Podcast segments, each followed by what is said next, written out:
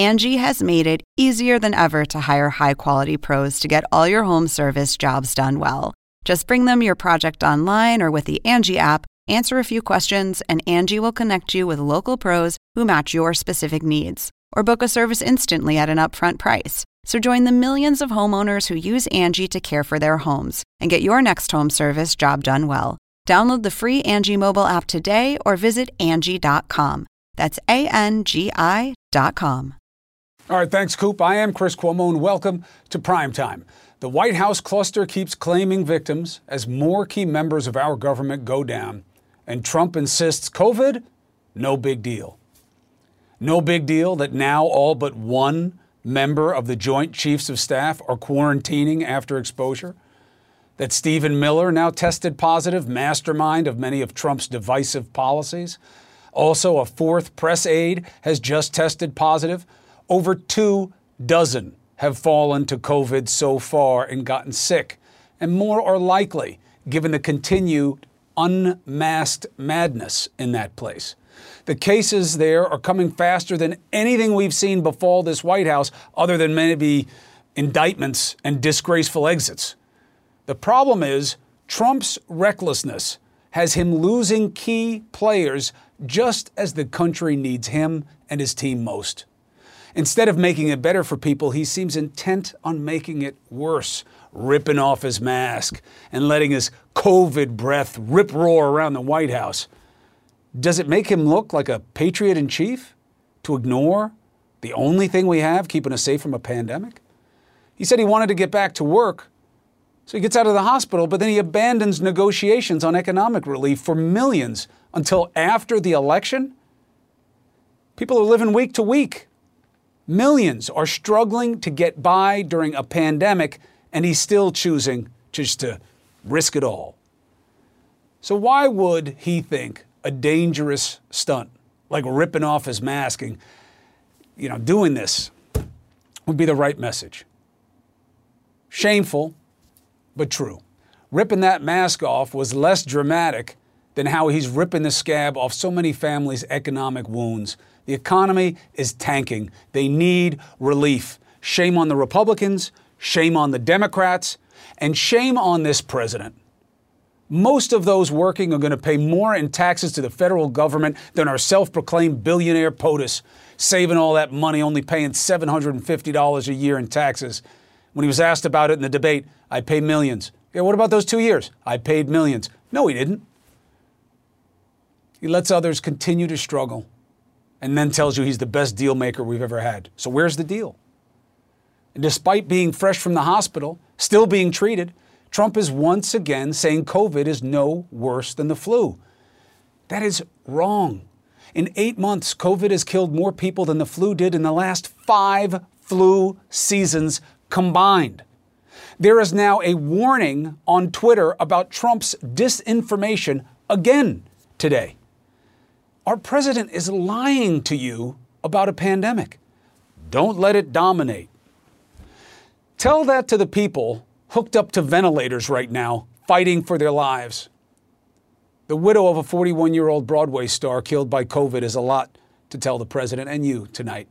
Nick Cordero's wife will be here exclusively in a moment. She wants to speak for all those victims and afflicted families who heard the president dismiss their pain.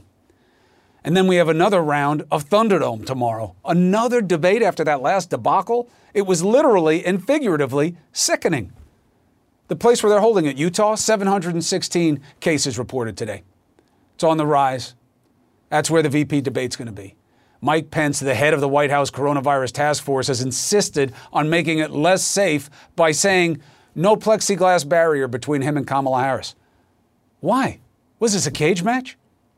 The debate commission says it's not going to allow that. I mean, at what point do they stop taking unnecessary risks? Hey, is Pence going to take the test or is it going to happen like it did with Trump? Showed up too late. Where are those negative test results from Trump for last week? How hard are they to come up with? You think they'll just tell you the truth? Did they test or not? Where's the answer? All right, let's talk about the state of play. Let's bring in Dr. Ashish Jha and Van Jones. Thank you both for joining us tonight. I'll take silence as acceptance. Uh, Dr. Jha, uh, the idea of saying, hey, listen, I beat it, you can beat it, doesn't affect anybody really. It's just like the flu. You know, you can be just like me. Don't let it dominate you. A public policy impact. Yeah, um, where to begin, Chris? Uh, look, this is not the flu. It's not the flu. We've known that since really since March. Uh, it's killed 210,000 fellow Americans.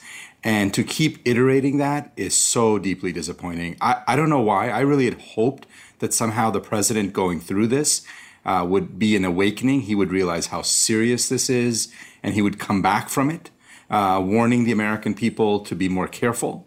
And instead, he's telling people to ignore it and to act like it isn't there. And uh, of course, that's only going to lead to more suffering and more death if people listen to it. And the debate is there a chance, Doc, that this could be another bad situation where, you know, we saw from the last debate people got sick? We saw the president's family refusing masks.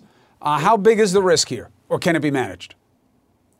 Yeah, so look, what we know now is that the president was probably infectious uh, during that debate. And it is unacceptable that people show up to these things and don't follow the rules. There's a reason we have a set of rules. There's a reason the Cleveland Clinic has set up the rules that they have. It's how we protect everybody. And you don't just get to flout it because you're the president or the first family. I don't think that, that they have any credibility for setting rules. They have been a public health disaster. And I think we should let Cleveland Clinic set the rules for what is safe, and then everybody has to follow it. Or I think the Biden campaign should not show up if they're not going to have a safe debating environment. So, one of the big points of the pandemic is so many families are struggling because they can't work, and now you've got compromise based on schooling. So many have to stay home with their kids because we can't test and trace right in schools. So, Van, the president said, Hey, you don't have to tell me. I wanted to make a deal. It's Pelosi. I mean, she's crazy. She just wanted to help all the big cities, but not the workers. I guess that means nobody works in big cities. Um, but do you think you get the stink for no deal? Well, first of all, I mean, the idea that he would, the president of the United States, in the middle of this uh, pandemic, where you have people who are literally in lines for food, food lines, people in cars for two, three hours just trying to get a little small box of food to take to their children that he would just tweet out that I'm just not going to talk to anybody about this until after you elect me. That is literally insane. It's politically insane because you got people who you know are were hoping that something would get done. He's now owning the failure. He's like, I am going to cause a thing to fail. Um, but it's also incredibly cruel because apparently what he's saying is if you don't if you don't reelect me, I'm not going to do anything in October, November, December, or January till somebody else is in here. So you're imposing four years of pain on the people. It, it's it's literally insane, and people are, are starting. I, I, there's no rational explanation what you're seeing out of this White House at this point. None at all. Well, what about the Democrats won't make a deal? Well, the Democrats have, have, have been moving forward. Mnuchin and Pelosi were getting closer to a deal. Now, uh, if, the idea is if Pelosi doesn't do what you say, you're going to punish the country for four months. That's insane. Uh, the, the two sides have been uh, far apart, but they were moving closer together. There's at least a spirit you get something done. Mnuchin, I think, was caught as off guard as everybody else. The other thing is, you know, to pull the rug out from under all the Republicans, including Mnuchin himself, is just literally insane. Something is desperately wrong in that White House right now. Ashish, what do you think of the idea of the president going back to rallies and, you know, open events, which is almost undoubtedly how he got sick in the first place? Yeah, so hard to know where he got infected, but look, the CDC guidelines on this is really clear, Chris. Uh, 10 days after onset of symptoms, up to the first 10 days, he is contagious. He should be going nowhere. He should be, uh, he should not be taking joyrides. He should not be doing the kinds of things he's been doing. Uh, that 10 days puts him at the end of this weekend. After that, I think he can get out. But you know, he has not been careful and he has not followed guidelines, uh, and he's got to start doing that uh, to protect people around him and to protect himself. People can get reinfected. Uh, again, we're going to hope that that doesn't happen. Uh, and obviously, there are plenty of people around him who have not yet been infected. Fewer and fewer people around him not infected, but uh, there's still people out there around him who are not infected. Two more quick things. Ashish, do you think the messaging war is over? That that's it? Too many people have heard from him saying masks don't matter. They become a political statement, and that's it. That we're going to have a hard time getting under 40,000 cases until this virus uh, just, you know, just goes through enough bodies. No. So look, 800 Americans are dying every day. The, the, we can't give up on this messaging war. We have three or four tools: uh, testing, isolation, uh, distancing, uh, mask wearing I'm going to keep saying it till I'm blue in the face every single day. We got to keep saying it because it's going to save lives. All right. And Van, uh, let me ask you this. So the word out of the campaign is no, we need this debate. Uh, Pence is going to show things about Kamala Harris that will really uh, expose her as a weakness for Biden. Uh, and she is a literally heartbeat away if they get in, uh, and it has to happen. We, they need it in the campaign. And Pence uh, is a radio host, former guy, great debater, and he will show that team at its best. Uh, bring your popcorn. Kamala Harris is no joke. I don't know who they're talking about. I don't know who, who they think are going to be able to run over, roll over. You're going to be dealing with a seasoned prosecutor. You're going to be dealing with one of the toughest people in American politics. She is no joke. Bring your popcorn. Bring your sody pop and watch Mike Pence get taken to the woodshed tomorrow night. I have sat next to you for at least two debates where you have spit either chicken or pizza at me after Kamala Harris said things in debates that caught you off guard. Uh, we will be watching, but I got to tell you, I wish it weren't happening, to be honest. Dr. Jha, Van Jones, thank you both. Be healthy, be well, and thank you. Thank All you. right, look, you want to beat COVID, you got to be strong like Trump, and everything's going to be okay, right? Wrong. You can be really strong. You can be strong as I am. You can be twice as strong, and you still die. 210,000 people can't speak for themselves anymore, but they weren't weak. Yeah, a lot of them were old, but not all of them. And you know what? Just because you're old doesn't mean you have to die. But their loved ones, like the widow of Broadway star Nick Cordero, she can speak. It dominated his life, it dominated my life, it dominated our family's lives. Have some empathy. Why are you bragging? Have empathy to the Americans that you are our leader. Have some empathy to the people who are suffering and grieving. We got to forget about the politics and remember that this is about people. That's what the pandemic is affecting. It's not about left and right, it's about everybody else.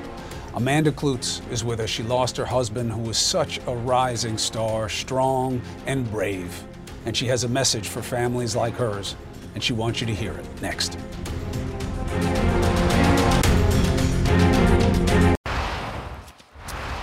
More than 210,000 families in America are heartbroken because a loved one died of COVID 19. Every day, that number ticks higher, as do the millions of sick and struggling. But still, the president says, don't let it dominate you. Don't be afraid. As if it is something sick people can control, as if we all get 24 hour care in a hospital and experimental treatments that we can all but waste out of our own convenience. It's just the flu, no big deal. Those words hurt. They're not just wrong, they're raw.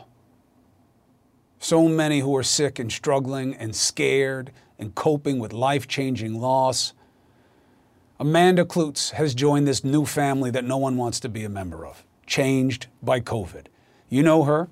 You know her late husband, Broadway actor Nick Cordero. They got a little boy with one of the best names ever, Elvis. 95 days she watched as her husband fought like almost no other. He was somebody. To her, his kid, his family, his fans. 41, prime of life, strong, talented, sweet. He fought he didn't let COVID dominate. He had no choice. Amanda Kloots joins me now.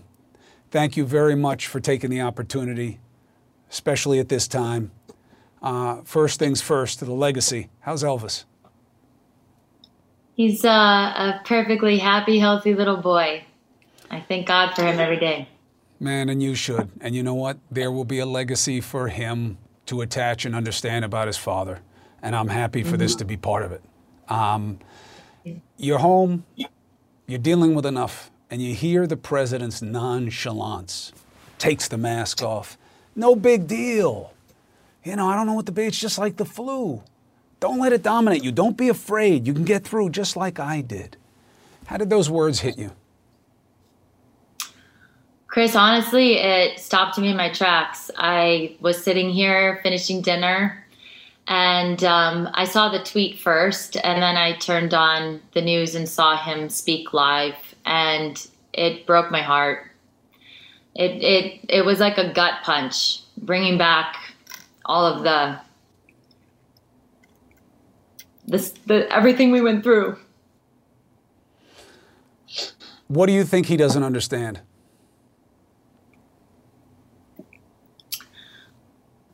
Um, sorry, the, you know, the flippant comments.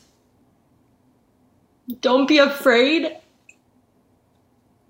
You know, we were afraid every single day. We were afraid for our lives. We were afraid for Nick's life. Um, and then, you know, you're afraid for the world. Um, to tell somebody to not be afraid of this disease that took a life, that took over 200,000 lives, it took over a million lives. Gosh, it just, you know, it's uh, like a dagger in the heart. You know, we were talking a little bit about your husband and his struggle, and you said, you know, Nick had great care. You know, this, is, isn't about him uh, going without. He had everything he could, but that's the point is doesn't Yeah. matter that you're a big beautiful broadway star with you know lungs the size of barrels uh, and flexibility and strength for days and you're only 41 it can be anybody anywhere and then the whole family is affected. And to this president it's something that he doesn't even really want to have measured. He doesn't even want us to know the numbers what have you learned about how big the community is that you've become a part of through this misfortune? Oh, it's incredible. I mean, you know that the amount of help and love and kindness um, and support that my family received, that Nick's family received from our community here in California to all of the people that have been following the story. It, it's just been incredible. Um, and I truly couldn't have got through it without it, for sure. So now, here's the problem we're still in it. Yeah. You know, Nick was a cautionary tale for people. I remember rocked people. Ryan, not just because of his stardom, because he's a somebody, but because of what he was. I mean, 41, a big, gorgeous, strong, healthy person. You're not supposed to struggle. You know, 95 days, an epic fight. But it shook people and made them realize how random this thing um, can be. And I hear from people like you all the time that the fact that this isn't at the top of the agenda of doing everything that can be done to people to get people in masks and socially distance and test, the fact that everything's not being thrown at it is an insult. Do you feel that? Absolutely. Um, I think that you know what he wrote in that tweet was was such an insult. Um, especially his words about you know don't let it dominate you. Um, you know it it it not only has dominated the lives of the people we've lost, it's dominated the families of those people. It dominated and it still does the hospital, the health heroes that were working every day to save my husband, the doctors, the nurses. Um, it dominated people who have lost their jobs and small businesses that have been closed and will not reopen. Um, people don't have incomes, they don't have anything right now, and it's dominated everything. So his comments that he wrote not only are so insulting to everyone who lost a loved one and is in the grieving position that I'm in at the moment, but it is even larger than that. It's insulting. He owes the world, he owes America an apology for what he said. That's how insulting it was. You're not going to get one. The question is why? Do you think it's that he doesn't agree? Or do you think it's that his calculation is this pandemic is bad for him and he needs to put the message out that it's not a big deal and it doesn't really affect anybody and we're testing more than anywhere. And look, he's fine. It's going to go away. I think he had a chance um, yesterday to come out and be a true leader and a chance to show empathy to his country, to the people that have suffered. And, you know, he had a chance since having COVID to even try, you know, to, to use the the two days that he suffered in the hospital um, to, to relate to us, to relate to the world, to relate to the United States of America, and he didn't. And instead, instead of showing empathy and heart, he showed his bragging nature and how well he's doing and how great he's feeling after 20 years. Um, he's never felt better. Uh, I, you know, I wish I could say that to my husband. You know, even if Nick would have survived, the complications that COVID had on his body, he would have dealt with for the rest of his life. We would have dealt with for the rest of his life. Um, and you know, it, it's just sad to me that he had a chance yesterday to really, um, after you know being diagnosed with COVID and and being in the hospital, he had a chance to be a human um, and and not political, not Republican, Democrat, a human, a human being that has been a part of this pandemic, and he chose to go the other way, and it's it was very upsetting and really horrible, um, and sad. You got a lot on your plate. You are not a politician. Uh, no. This is not an agenda dri- agenda driver for you, uh, and I No. really appreciate you just coming out to speak to the pain because you know a lot of people share your pain, and you want to speak for them and let this president know and the others in leadership, people are hurting and they need help. Uh, and what is said matters, not as much as what's done, but it matters. So I thank you for putting a fresh cut in your own wound so that other people can understand what's happening. And I'm very sorry to meet you under these conditions. But you know what? You're putting some purpose to your pain. And there is a, there is a blessing in that. So thank you uh, Thank you, Chris. for giving me and the audience a chance to understand what is real. Forget about left and right, just real. Amanda Kloots, the best to you and Elvis. We're a call away. Thank you. Okay? Thank you. Thank you. All right, God bless. Good night. We'll be God right bless. back.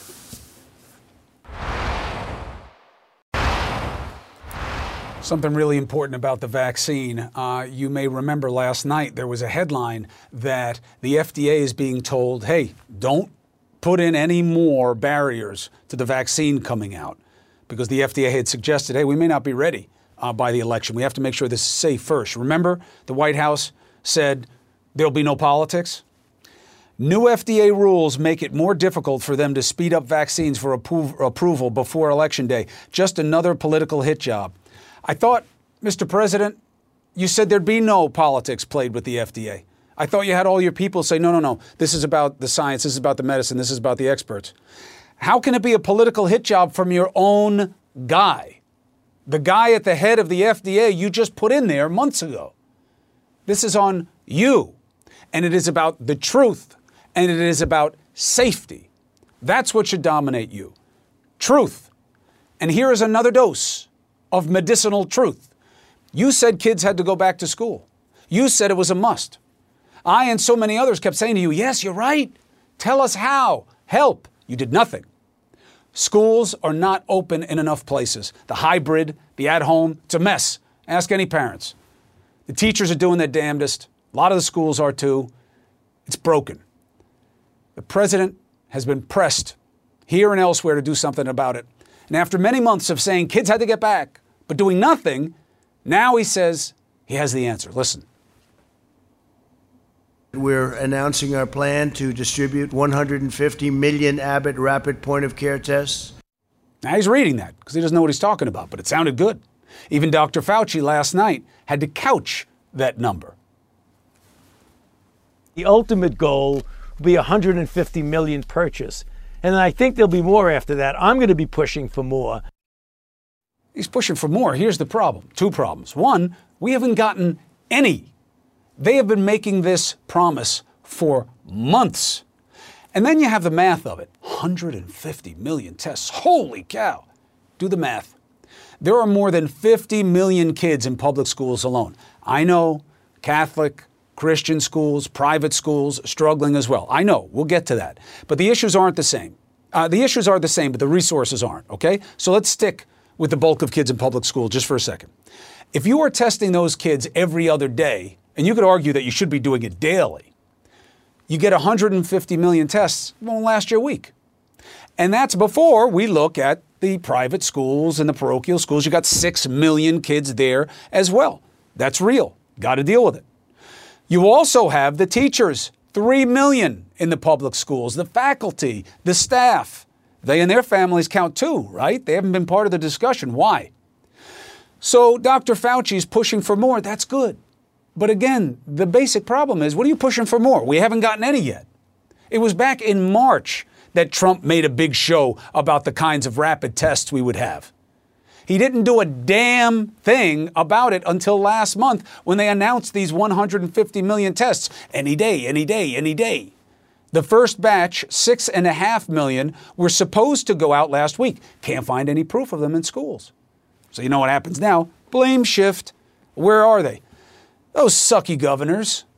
Got one in my family. They need to figure out how to distribute them and to what schools. So I guess it's on them. It's only six and a half million. And now here's the big problem that nobody's telling you. Testing alone, that just counts cases, doesn't stop cases, right? They're not going to keep kids safe all by themselves. Here's the example of the truth of this proposition the White House. For months, they told you they didn't need to spread out or wear masks because. Why won't you wear a mask? Is it sort of a personal political statement? Is it because the president would be disappointed in you if you don't wear a mask? It's a personal decision. I'm tested regularly.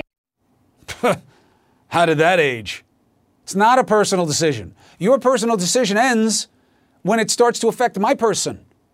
This White House bet their lives on rapid testing as a panacea and that masks were weakness. They weren't even using the tests correctly. We were told the White House was testing everyone who got near the president and the president. Where are his negative tests from last week before Thursday? Silence. But look at this, even worse. The FDA's emergency authorization for the tests, called Abbott ID now, says it was designed to be used within the first seven days of symptoms. What does that mean? It's not built to test people who feel fine, known as asymptomatic. When you're asymptomatic, those tests miss as many as one in three cases. Asymptomatic misses one in three cases. Now the White House cluster's starting to make a little bit more sense. The ones we're talking about for the schools are also made by Abbott. Different model called the Binax Now, but is it a different quality? Once again, according to the FDA, they are also only authorized for use after you show symptoms. So, this is your big answer? Not enough tests that don't catch enough cases? Look, off label usage isn't necessarily a bad thing. We certainly need to be thinking outside the box. We got no tools in the box as it is. Rapid tests are a critical piece for schools, and it should have been done months ago. But you're still going to need masks and social distancing. In other words, this doesn't fix the hybrid model mess. And it's going to take a hell of a lot more than 150 million. Those are the facts. We have to do better. We'll be right back.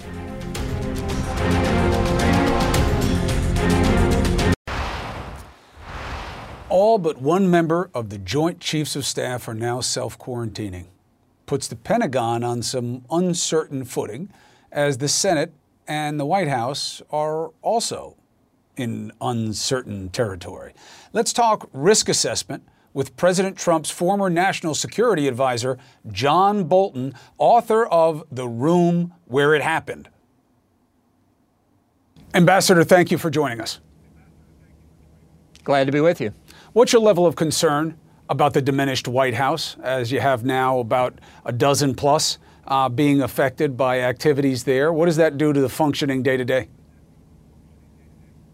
Well, I think as the number of people and the level of the people are affected, uh, uh, even with advanced telecommunications, it makes a big difference uh, uh in the West Wing when, when that many people are, are knocked out. And uh, I, I, have to say, it looks like it's only going to continue to get worse. So th- there should have been uh, a much higher level of seriousness about this from the get go, and unfortunately, they're now going to pay the consequences, and so are the rest of us.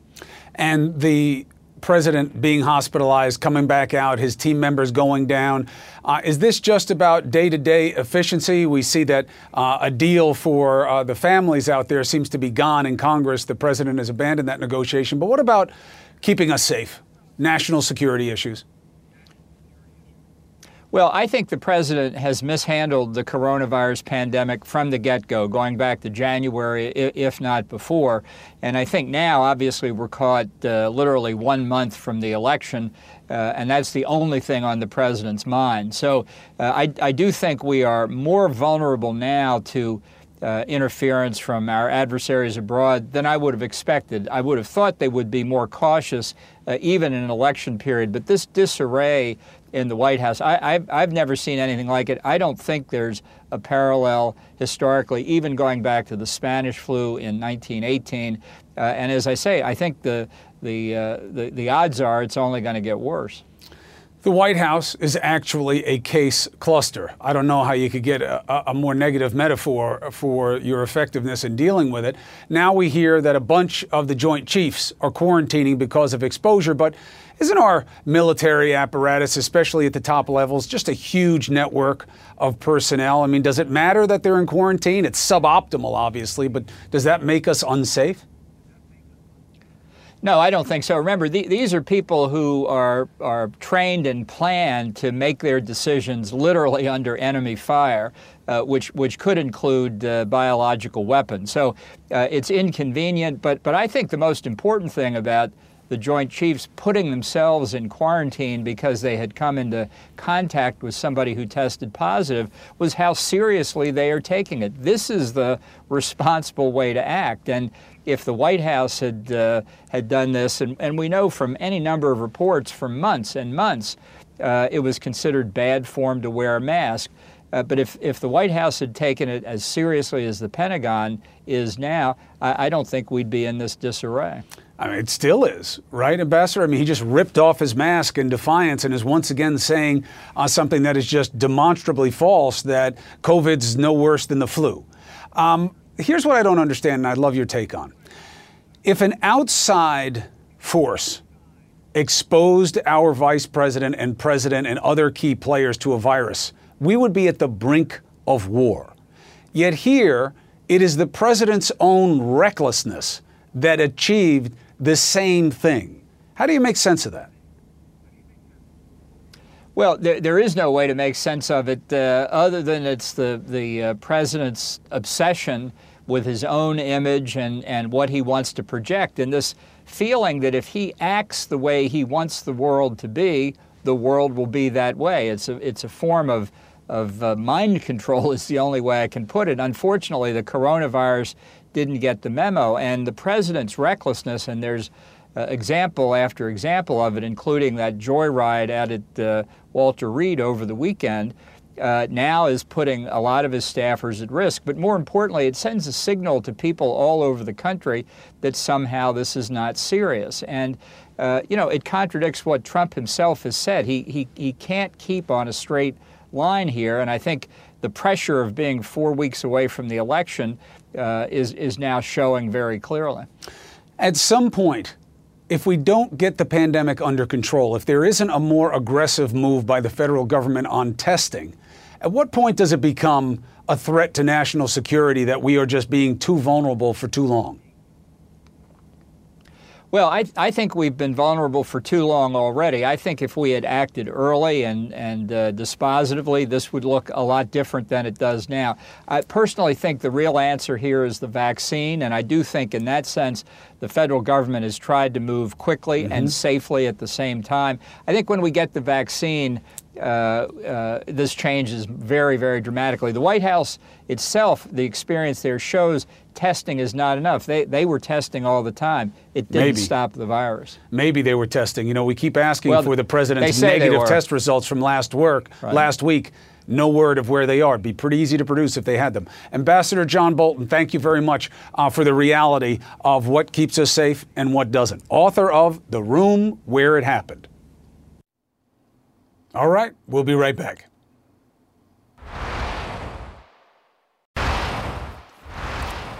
So, what about Joe Biden? Fair question. Look, can't ignore the president pushing us deeper into a pandemic as he walks infected through a White House case cluster. But Biden is making a pandemic push of his own, and it is worth your getting a sense of the very different message he is putting out from Captain Contagious in Chief. Joe Biden near the site of one of the Civil War's bloodiest battles, pressing his case for unity for today's divided nation. We must seek not to have our fists clenched, but our arms open. We have to seek not to tear each other apart, but seek to come together. Biden traveling to Gettysburg, Pennsylvania, invoking the words of President Abraham Lincoln. Today, once again, we are a house divided. But that, my friends, can no longer be. The former vice president with a push for bipartisanship and overcoming racial divisions, and issuing a call to action. We must vote. We will vote, no matter how many obstacles are thrown in our way, because once America votes, America will be heard. With the coronavirus crisis still raging across the country, Biden saying leaders should follow the science. Wearing a mask is not a political statement, it's a scientific recommendation. We can't undo what has been done. We can't go back, but we can do so much better. Biden's trip took him to the critical battleground state of Pennsylvania, while President Trump is sidelined from the campaign trail with coronavirus. With just four weeks until Election Day, a new CNN poll shows Biden with his widest lead yet over the president nationwide.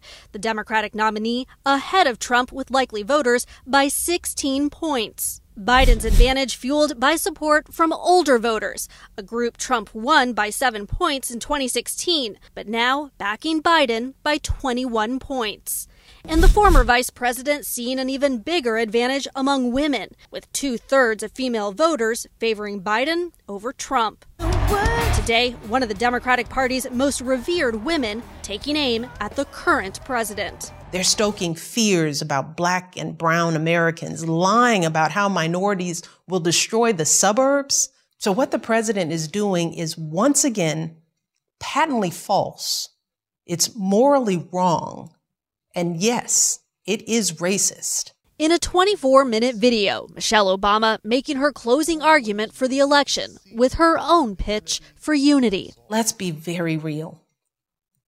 America is divided right now. And a lot of people are being sold lies from those who want to get rich or stay in power, or sometimes both.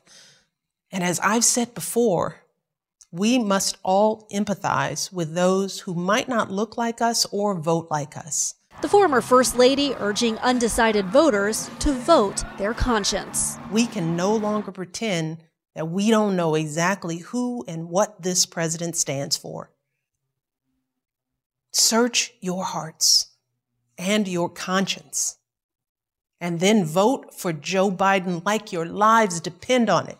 Joe Biden didn't mention President Trump by name once in that speech in Gettysburg, but shortly after, he was quick to criticize the president for canceling those stimulus negotiations. Biden argued the president turned his back on the very Americans who need that relief.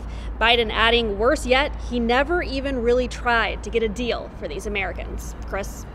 Arlette Saenz, thank you very much. All right, let's bring in two great minds in the state of play four weeks out from the election.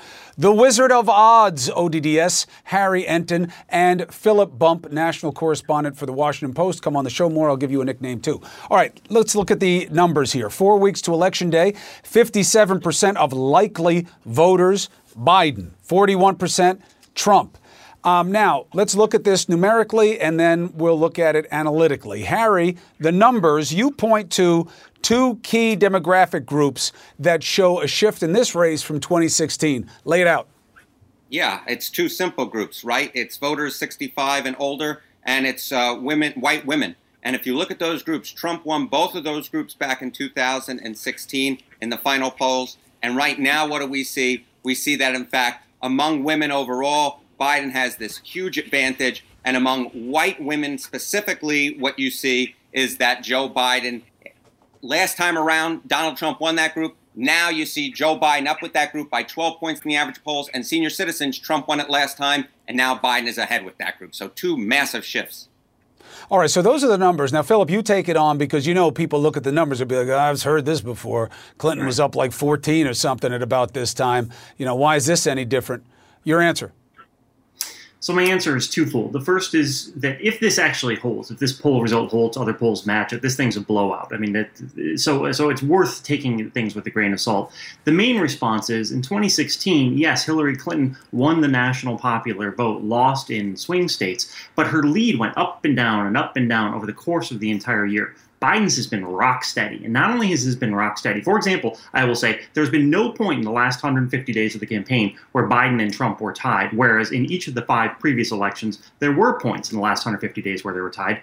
And Biden has never been, his low point in the 538 polling average has never been less than five points above Donald Trump's high point. The two are simply distant, they're spaced apart, and that's the sort of thing you, you want to see if you're Joe Biden's camp because it means people are locked in to where they're planning on voting.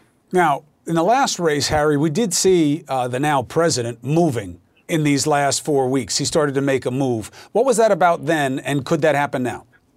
No, I don't think it could. I mean, sure, it could happen now, right? I don't want to dismiss things, but there were a lot more undecided voters. There were a lot more third party voters at that particular point than going on right now. So Trump doesn't just need to win the undecideds because Joe Biden's at or above 50%, as our poll indicates. He has to take voters away from Joe Biden in order to do so. Very different than four years ago. Last thing I'll note is Biden has been winning not just the last 150 days, he has been leading the last three years. He's just had a continuous lead that's very much unlike what we saw in 2016.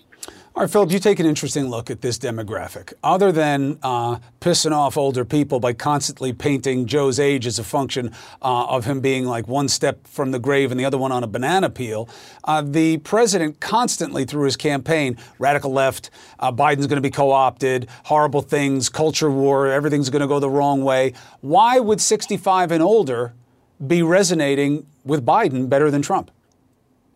It's a great question, and honestly, I'm not sure we really know the answer to that. I will say, though, that one of the things, one of the features we've seen is something that Harry just got to. Both sides are really, really locked in, that there aren't a lot of swing voters moving back and forth. It'll be fascinating to figure out how big that swing group population is. But the, the key demo that I really like to look at here is the actual, is the voters who dislike both candidates, speaking to that point voters who dislike both candidates in 2016 went for Trump by 17 points. Now, consistently, they're backing Biden by 20 plus points, which shows Trump is also not getting the benefit of the doubt from people the way he did four years ago, and that's definitely hurting him. Well, he is the president, you know, so he has a record attached to him, even though that's he right. seems to be making it more Biden's fault than his own. I don't know how that, well that works. Um, Harry, looking at the electoral map, even if this number stinks, and it's really a tight race overall. You say the electoral map uh, still tells a story that is good for Biden at this point.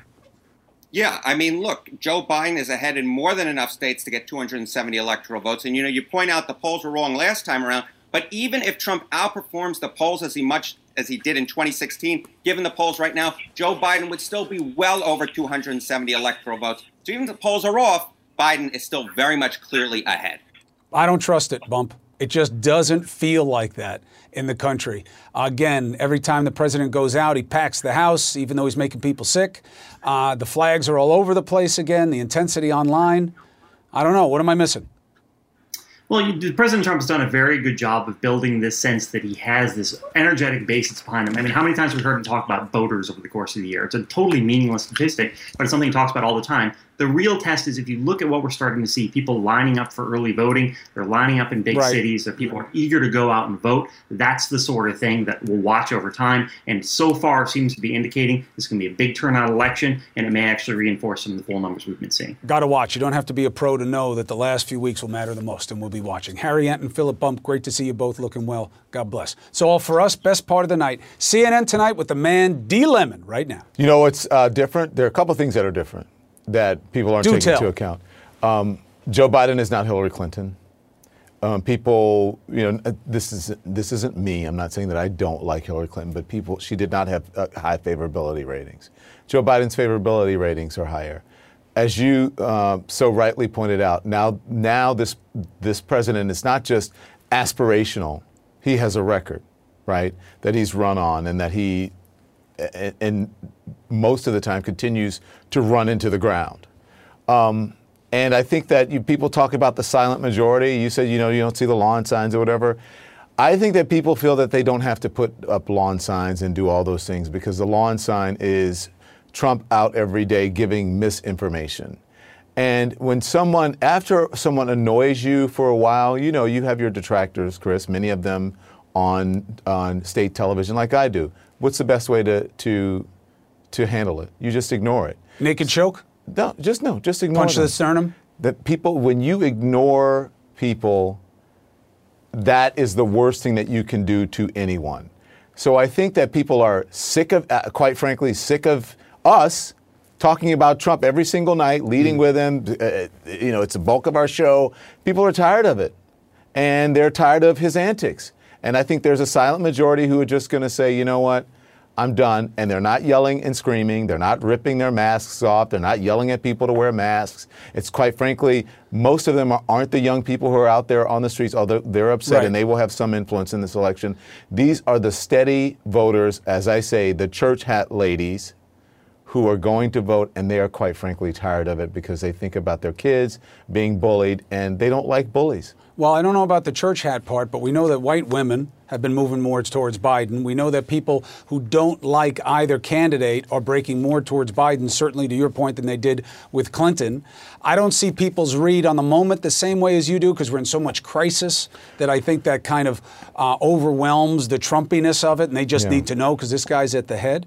Uh, but I understand what you're saying. I think the silent majority has turned into the concern of whether or not the majority gets silenced Yeah. through all these suppression all efforts with the ballots. You got that right. Um, listen, and I'm not saying I'm not saying Joe Biden's going to win or Donald Trump's going to win. I'm when I'm before people get it misconstrued. Everyone says Donald Don Lemon says Donald Trump is going to lose. That's not what I'm saying.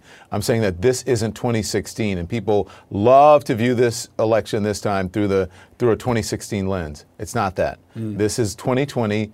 Things are a lot different. We're in the middle of a pandemic. People have lost a lot of loved ones. The president is, quite frankly, great at stagecraft, but is he great at policy? Is he great at carrying, um, doing the, the business of the American people, carrying out an agenda? That's what people are going to decide on. They're not going to decide on, you know, whether it's, you know, this is 2016 and blah, blah, blah, blah, blah, and whatever, October surprise, whatever's going to happen for the election. I think most people's minds are made up at this moment. It's baked in the cake. I May be good now. at stagecraft, but he's Yeah. going to have to work on his witchcraft because he's got people dropping all over the place around him in that White House. The White. House is a cluster. Yeah. And I agree More with you. than- the best way, you, make a really strong point about how when somebody doesn't like something, sometimes they're just quiet to it. Yeah. And I would argue that that is the second best way to handle it. First Yeah. way, Pak Sal, one, two, three. Good night. You are right about a cluster. It's a cluster in Ah. many different ways. All right, I was going to say, myriad of keep us hired, son. I got school to pay. Thank you. I'll see you soon. I love you, D. Lemon. Thank you. I appreciate it. You more, my brother. Now streaming exclusively on Max, a new CNN flash doc about the album that has Nashville talking. Call Me Country. Beyonce and Nashville's Renaissance. Watch it at max.com slash callmecountry. Max subscription required.